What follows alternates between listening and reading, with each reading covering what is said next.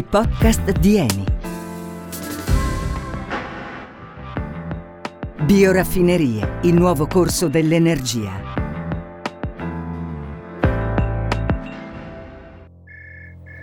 Ne abbiamo parlato tante volte e oggi finalmente ci troviamo al suo interno, la redazione di Eni. Funziona come tutte le newsroom che si rispettino. Si fanno ricerche, si programmano interviste, si definiscono le storie dell'energia. Il nostro viaggio oggi parte da qui, dove tutto ha avuto inizio. E un motivo c'è, e la risposta in questo caso si può trovare guardando fuori dalla finestra. Lo so, lo so, questo è un podcast e non si può vedere nulla, ma si può immaginare. Chiudete gli occhi. I grattacieli di Eni svettano verso il cielo tra i viali alberati di Metanopoli, una cittadella dell'energia fortemente voluta da Enrico Mattei e progettata dall'architetto Mario Bacciocchi nel 1952. Nasce come quartier generale di Eni per ospitare i suoi lavoratori in un'area che prima era puro hinterland, periferia quasi disabitata. Beh, un bel progetto di riconversione urbana. Il concetto di conversione o riconversione è un concetto che guarda alle funzioni principalmente di un luogo.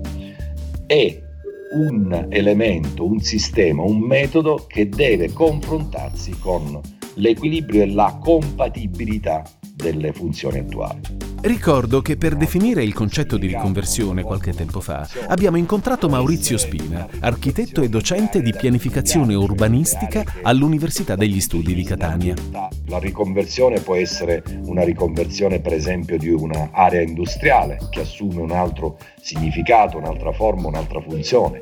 Può essere la riconversione di aree da bonificare, cioè quelle aree che dal punto di vista ambientale hanno creato un danno eh, e che devono essere riconvertite. L'attenzione alla riconversione intesa come trasformazione di un luogo può diventare fattore di crescita per un'impresa. Questo è il tema del nostro viaggio, un viaggio in cui non potevo che farmi accompagnare dalla mia guida preferita, Adele. Trasformare uno spazio attribuendogli nuovi significati fa parte del presente di Eni. È quello che ha fatto con due raffinerie di Venezia e Gela, che sono state riconvertite in bioraffinerie. Tutto questo nell'ottica di una nuova generazione di biocarburanti a impatto ambientale zero, cioè combustibili che provengono da fonti rinnovabili, ad esempio gli oli. Un'ottima spinta per produrre energia più pulita. Però, per capire meglio i retroscena che hanno portato alla riqualificazione di questi impianti, dobbiamo ricordare cosa è successo in Giappone qualche decennio fa.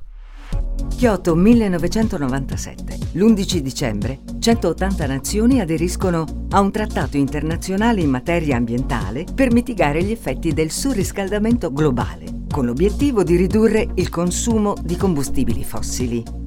Alle decisioni di Kyoto, che dettano un nuovo corso nello scenario energetico internazionale, si è affiancata un'altra questione, la crisi della raffinazione. Adele, sentiamo a riguardo cosa hai da dirci. In Europa il settore, a causa della recessione dell'ultimo decennio, ha subito una flessione drammatica. L'aumento dei costi dell'energia e la competizione con le raffinerie del continente asiatico hanno causato un crollo dei margini di raffinazione. Tra il 2009 e il 2014 sono stati chiusi 19 impianti su 98, il 12% della capacità di raffinazione europea. Davanti a un ostacolo così grosso non c'è mai troppo tempo per decidere. O chiudi o trovi il modo di andare avanti. Eppure c'è un'altra possibilità. Il nostro viaggio dopo Milano e una puntatina in Giappone prosegue la sua rotta a Venezia. Qui e a Gela in Sicilia Eni ha scommesso sulle competenze delle proprie persone e ha investito su un'intuizione. Ma andiamo per ordine. La bioraffineria di Porto Marghera a Venezia è il primo esempio al mondo di riconversione di una raffineria da tradizionale a bio. All'interno del laboratorio lavorano in tanti Molti di loro sono giovani in gamba e preparati, come il ricercatore Thomas Pasini, che dell'impianto di Porto Marghera conosce tutti i segreti. Alla raffineria di Venezia viene alimentato un olio vegetale, lo stesso che viene utilizzato per gli impianti di biodiesel convenzionale, un olio vegetale, olio di palma. Però il processo in questo caso prevede un'idrogenazione, quindi un trattamento con idrogeno della carica da fonte rinnovabile. Questo ci permette di avere un prodotto di elevatissima qualità, se comparato appunto con il biodiesel convenzionale o anche con il diesel fossile. Trasformando un luogo si ripensa all'energia pensando a un futuro sostenibile. L'impianto di Porto Marghera viene alimentato dal primo carburante a componente rinnovabile, l'Eni Diesel Plus, che contribuisce a ridurre le emissioni di CO2 del 5% rispetto ai diesel in commercio. Eni Diesel Plus nasce dall'esigenza di Eni di rispondere alle direttive europee che impongono entro il 2020 di introdurre nel pool carburanti il 10% su base energetica di prodotti derivati da fonti rinnovabili. Proprio per questo Eni già nel 2006 in collaborazione con la UOP ha brevettato la tecnologia Ecofining. Questa tecnologia ci permette di ottenere un nuovo prodotto totalmente derivato da fonti rinnovabili, chiamato Green Diesel. L'Eni Diesel Plus nasce dall'additivazione del 15% del Green Diesel ad un diesel fossile. Il valore aggiunto dell'ecofining è quello di avere un processo molto flessibile che permette di potenzialmente utilizzare qualsiasi tipo di cariche, ovvero passando da cariche vegetali, olio di palma, acidi grassi animali o anche oli esausti. Sul modello di Porto Marghera, Eni si è mossa con un'altra delle sue raffinerie, più a sud di Venezia, o meglio, dall'altra parte d'Italia, a Gela.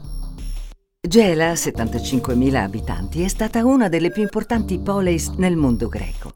Qui nel 1963 Enrico Mattei fa costruire un polo petrolchimico che getta le basi dello sviluppo industriale in quest'area della Sicilia. Mattei intende sfruttare il petrolio greggio ritrovato in diverse aree del Mediterraneo e le riserve di gas naturale scoperte nella provincia di Enna.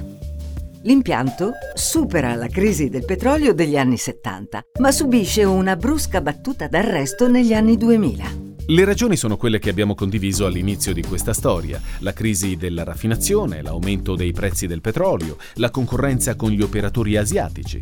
Il polo di Gela termina le sue attività tradizionali nel 2014. Il legame tra l'azienda e la cittadina siciliana però non si conclude in quell'anno. Adele, a te il compito di spiegare che cosa è successo. Anche l'impianto di Gela, come quello di Porto Marghera, è stato trasformato in una bioraffineria. Il progetto di riconversione Green Refinery prevede una capacità di lavorazione e produzione di oltre un milione di tonnellate di green diesel, green nafta e green GPL all'anno. Gli effetti di questa riconversione portano dei benefici a cascata su Gela. L'immagine di un polo petrolchimico che diventa bio lancia un messaggio importante. Si abbattono i danni ambientali migliorando la qualità di vita della popolazione in tutti i sensi. Siamo in una scuola di gela alla ricreazione e qui c'è un fiume di ragazzi che viaggiano verso il cortile. E ragazzi, scusate, eh, fatemi passare. Grazie.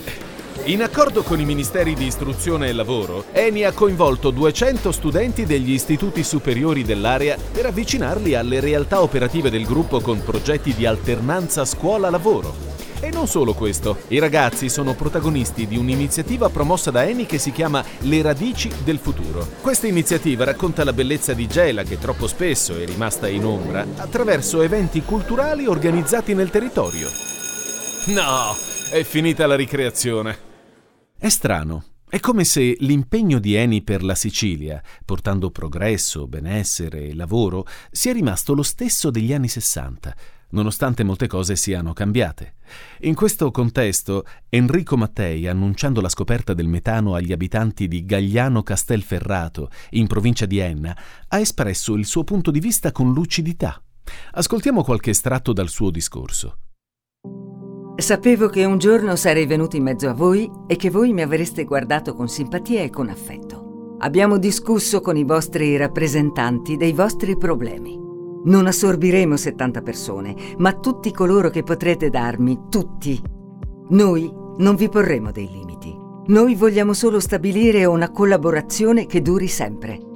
L'importante è questa enorme massa di risorse che da oggi è messa a disposizione della Sicilia e sulla quale si potrà e si dovrà costruire se ci sarà l'impegno di tutti. Quello, per Enrico Mattei, sarebbe stato l'ultimo discorso. Di lì a poche ore avrebbe preso un aereo privato da Catania diretto a Milano. Non sarebbe mai arrivato a destinazione. E così siamo arrivati alla fine di un'altra grande avventura. Siamo partiti da Milano, vedendo come Metanopoli abbia dato un volto nuovo alla periferia della città, e poi tra Venezia e Gela abbiamo compreso come la rigenerazione delle vecchie raffinerie abbia incontrato la necessità di un futuro che non dipende più dai combustibili fossili. Una visione sempre più vicina. Beh, noi vi aspettiamo per un prossimo viaggio, perché l'energia, anche quella di una visione, è una bella storia. Noi siamo arrivati dritti alla fine di un'altra delle nostre avventure di Eni. Continuate ad ascoltare i nostri podcast, sempre sulle rotte dell'energia.